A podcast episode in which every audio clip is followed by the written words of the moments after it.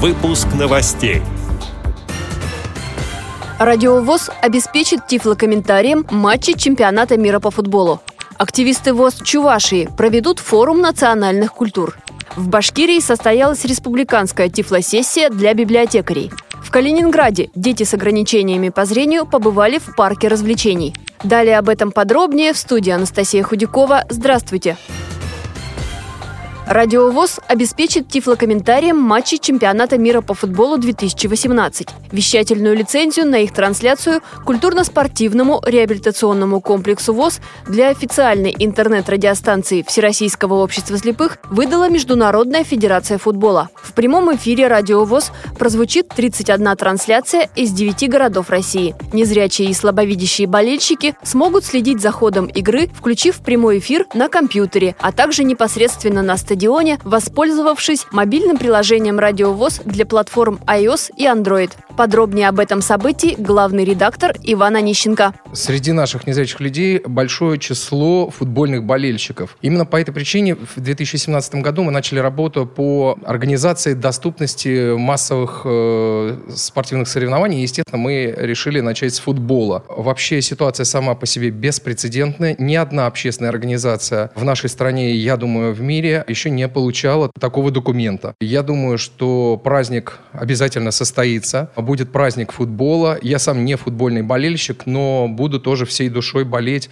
за нашу сборную. Вот, ну, кто-то болеет, наверное, за другие команды, но все-таки мы граждане своей страны. Я уверен, будем болеть за нашу российскую сборную. Комментировать будут ведущие комментаторы, представители Спорт ФМ, Россия 1, Матч ТВ и так далее. Мы сейчас осуществляем последние технические приготовления к трансляции чемпионата. И я думаю, что все у нас обязательно получится. Всем желаю прекрасного футбольного праздника. И мы не остановимся на чемпионате мира и будем продолжать и наращивать тифлокомментирование наших спортивных мероприятий.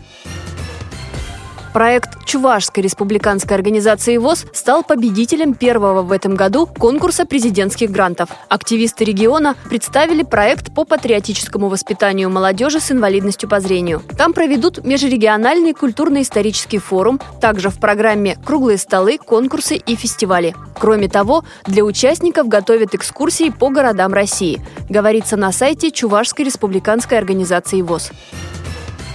В Башкирии прошла республиканская тифлосессия для библиотекарей. Участники встречи обсуждали доступность муниципальных учреждений для людей с инвалидностью. Тифлосессию подготовили сотрудники Республиканской специальной библиотеки для слепых. Слушателей ознакомили с основными международными и российскими документами, рассказали об особенностях виртуального доступа к информации и использовании приложений для смартфонов. По окончании они получили сертификаты и методические материалы.